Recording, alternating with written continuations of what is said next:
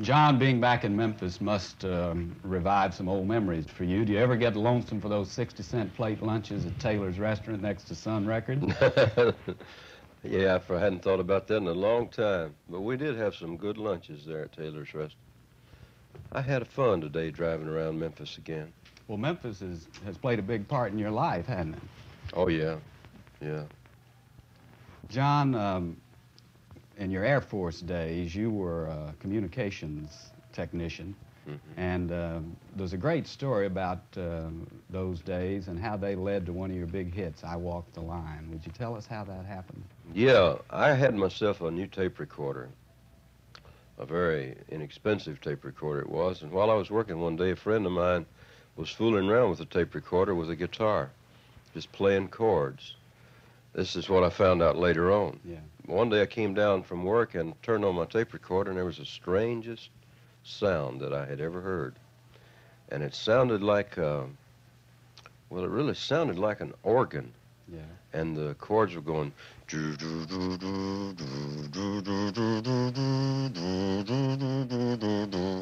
Well, I fooled with that for months, playing that sound over and over and over, never could figure out what it was. Yeah. And finally, I turned the tape around and played it. And it was a friend of mine that had been fooling around with my tape recorder while I was at work with a guitar. And the, and the, the weird sound that I'd heard was a guitar playing backwards on the tape recorder. and I never forgot, I never forgot those, um, those notes, that sound of that guitar. Yeah. And that was the inspiration for the sound when I Walk the Line. Yeah. Your, your accompaniment is always so unusual. You have such a distinctive style. How did that uh, chuck-a-boom sound originate? Well, that came naturally with the Tennessee 2, it was. Marshall Grant yeah. and Luther Perkins. Whatever sound we had, it was natural. It was electric guitar and a bass fiddle Marshall played with a slapback on it. Yeah. That made it sound like it was two different instruments. Yeah. He gave a drum effect with that bass the way he played it. Mm-hmm. Still plays it that way. And Marshall and Luther uh, were two Memphians that, that you met when you came here to Keegan School. Yeah, I met them at Automobile Sales Company down on Union. They were mechanics. Right. And how did you how did you get into uh, recording? Well, Sun Records was at uh, 706 Union Avenue, yeah. and uh, they were doing fairly well. Sun had not didn't have national distribution at that time, but they were getting pretty hot, getting pretty big and important. kid named Presley. And Presley that was doing all right for himself.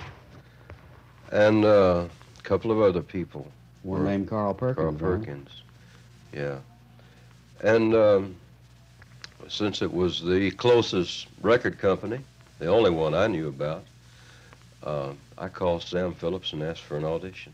And I believe it was two or three times that it was turned down. Finally, he said he would listen. And after going back two or three, four times over a period of six months, we finally, the Tennessee Two and I, got a song called Hey Porter recorded. Mm-hmm. And then uh, at the same time, we recorded Folsom Prison Blues, which I'd written when I was in I the think a lot of people don't realize how far back that song goes because, of course, its biggest hit came uh, when 68, wasn't it? When yeah, you did that, 68. Album. The first time was in, in I wrote it in 1953 mm-hmm. when I was in the Air Force. Why Folsom? Uh, did you have any uh, connection was, with folsom I saw a movie. I got a good imagination sometimes. I saw a movie called Inside the Walls of Folsom Prison. That I remember me. that movie. I review mm-hmm. movies, and I, I remember yeah. a lot of those old things. That was the movie that inspired that song. Yeah. Where have some of your other songs come from? I know a number them must have come out of actual experience as well as imagination. I'm thinking of Five Feet High and Rising. Wasn't there some uh, yeah, that was, experience in your That life? old muddy Mississippi, flood, Mississippi flooded in uh, 1937, winter of 37, 38. Yeah, that was a big one. That was one time it flooded. Of course, all the old people remember the winter of 27 yeah. as well when it flooded.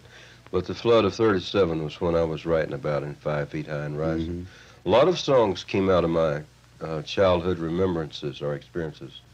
Picking Time yeah. told about life on the small cotton farm as I knew it with the wagon and mules. Over in Dyess. In Dyess, Arkansas. Um, well, other songs that uh, weren't quite so popular. That uh, was about life as I knew it as a child. John, did uh, which came first in your in your life, uh, music or words? Uh, you write both, but uh, did you do any writing before you took up guitar? Any Oh yeah, poems? yeah. I wrote when I was a kid. Did you really? I wrote poetry when I was a kid, and um, I made up tunes as a kid too. I guess the tunes and the words came at the same time, because that's how I remember coming in- in the first place. You know, I Yeah. I was always a music fan, especially a country gospel music fan. Mm-hmm. I remember days here, I would listen to the Memphis stations, this station and other stations when I Mhm. was a kid, to the country music programs, the gospel music programs. And I would listen every chance, you know, like when I'd come in from the fields, from Mm-hmm. picking cotton or chopping cotton. I'd have that radio on if we had a battery. Yeah. I've had various favorite artists through the years. Uh, Jimmy Rogers, the Carter family. Of course, I was very young when the, when uh, Jimmy Rogers was popular. Mm-hmm. I was born in 32 and he died in 33. Yeah. of course, the Carter family started recording before I was born. Mm-hmm. In 1927, they were recording. And, um, but I remember them when I was a little bitty boy, and I remember people here in Memphis when I was a small boy, like Gene Steele, um, the Light Crust Doughboys, Yeah, I remember that. um, and the Lonesome Valley Trio. I remember listening to when I was 14 or 15 years old. That was Smiling Eddie Hill and Ira and Charlie the Louvin Brothers. right. Oh, at 1:15 on the radio, they came on with uh, the Lonesome Valley Trio came on singing those hymns that I'm still singing. Yeah. Weren't you on radio, you and um, and Marshall and Luther for for a while? For just a little while, not very much. Was that when you were working for Home Equipment Company? Right. hmm We had a 15-minute program on WHH. I mean on uh, KWEM. It was Right. back then. West Memphis. Yeah, right. We had a 15-minute program. I don't think anybody ever heard me back then, though. I don't think anybody was out there listening to me then. They didn't keep those cards and letters rolling No. in. That was before I had a first record out, and nobody ever heard of me, and nobody really did want to hear of me.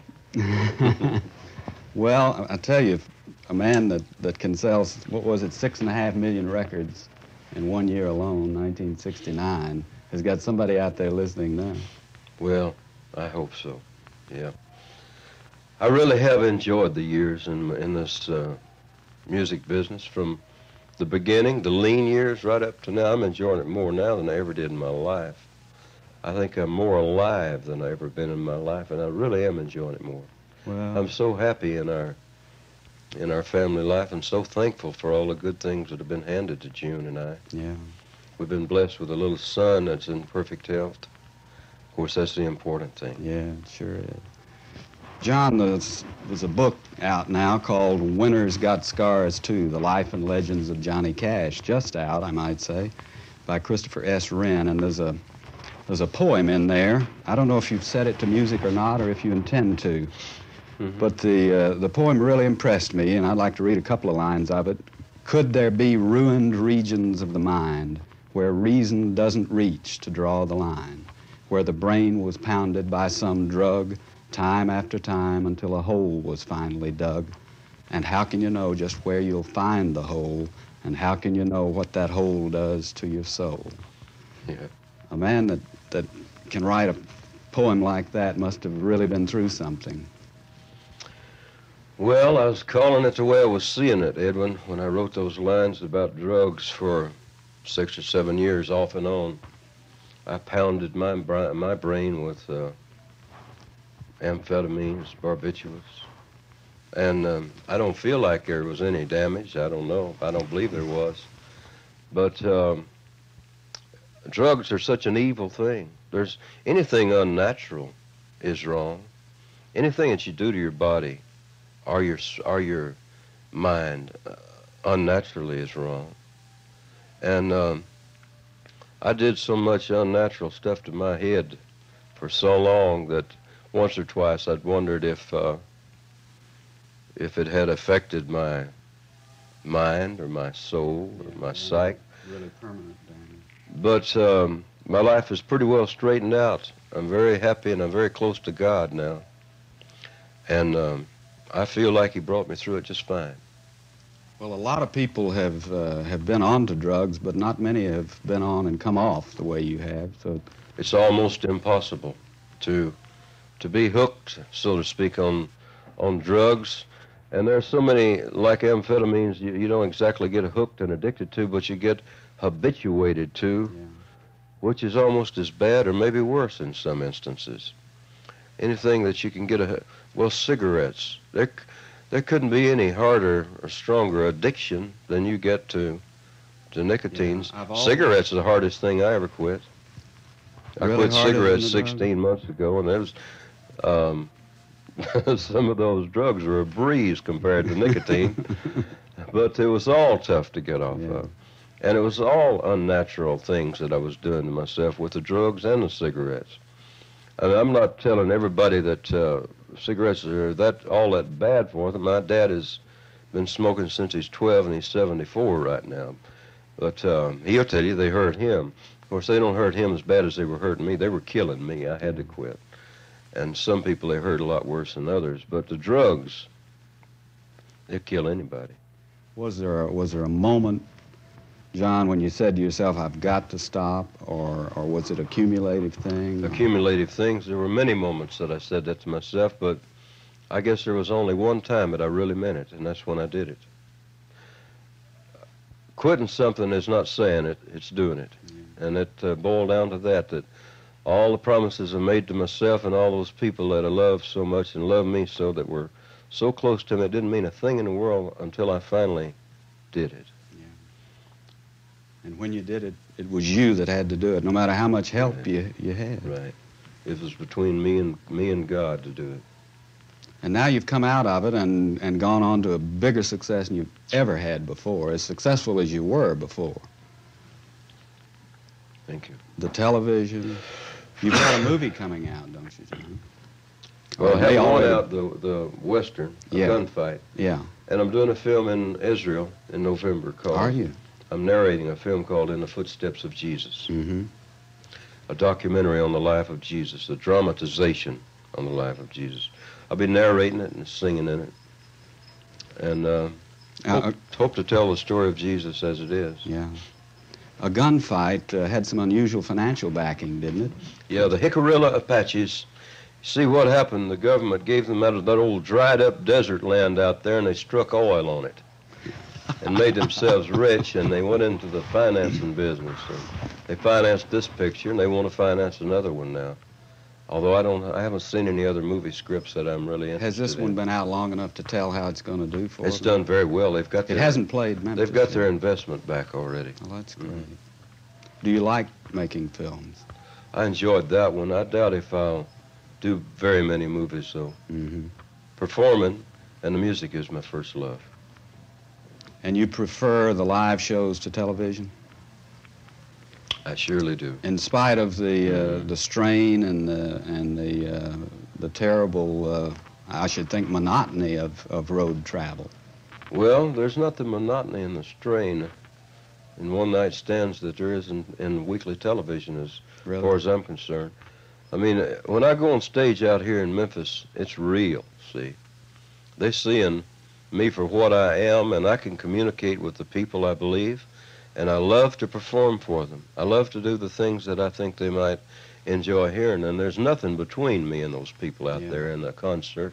There's a there's not only that screen and that tube between me and them on television, but there's uh, there's network uh, people, there's television people that edit songs and uh, make me do it over three or four times if I make a mistake until I lose my heart in a lot of it. Yeah.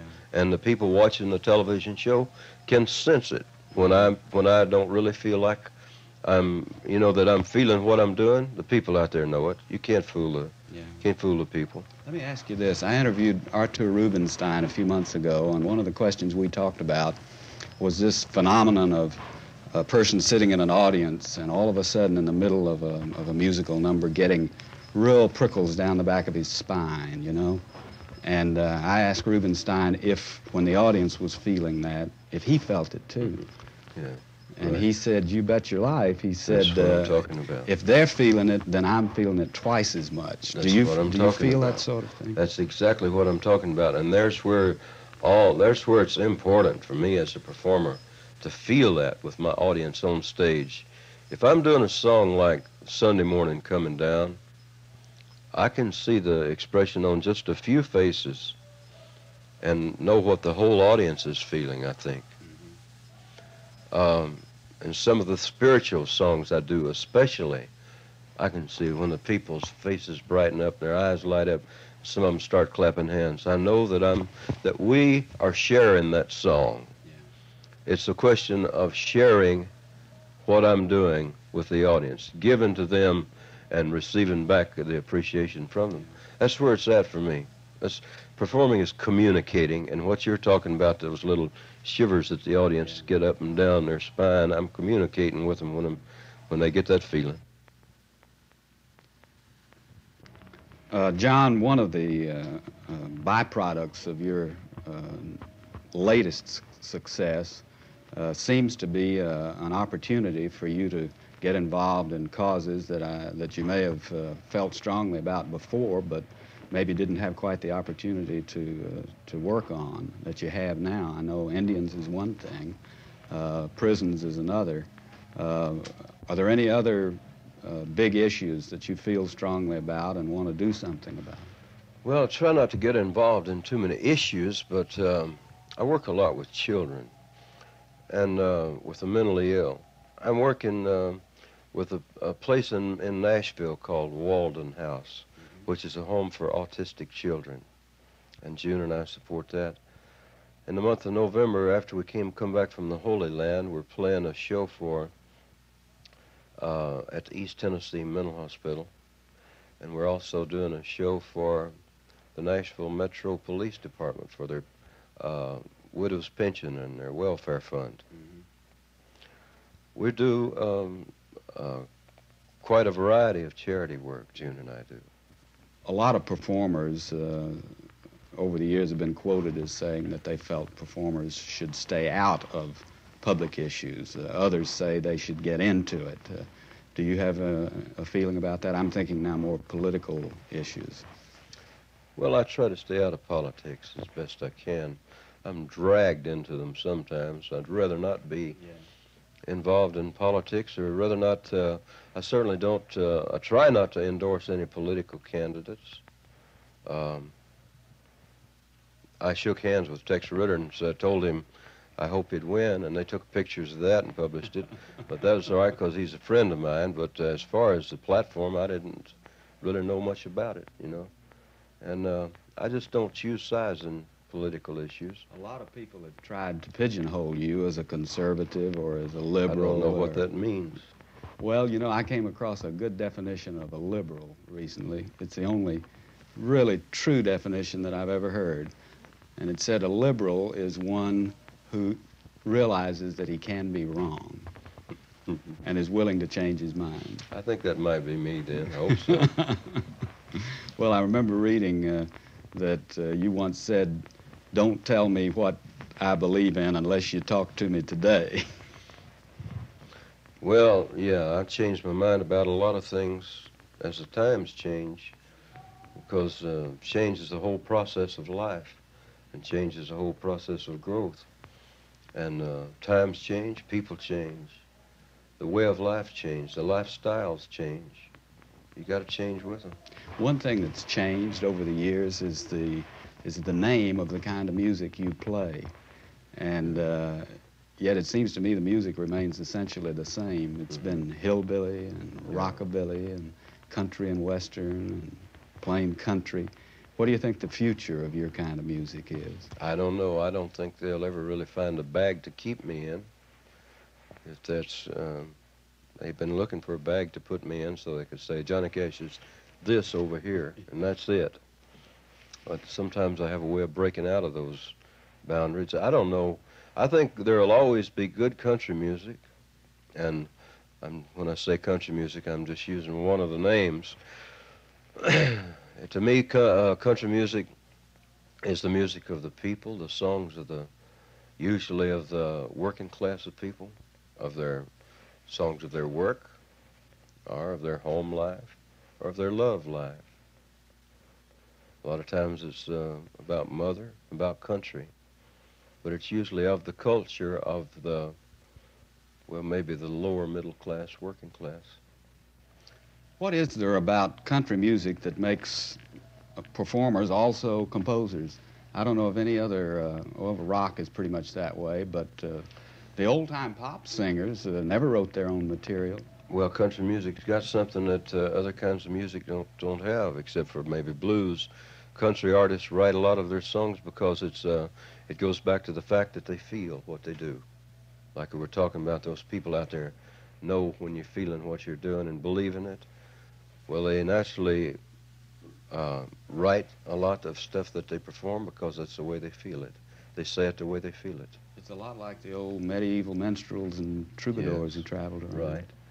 When they would go into a town and for a night's uh, bed and board, they would write a song for the family. Yeah. And write about them, write about the people, you know, about their life, and or write them a story about something that would be interesting for them and leave it with them. When you write a song,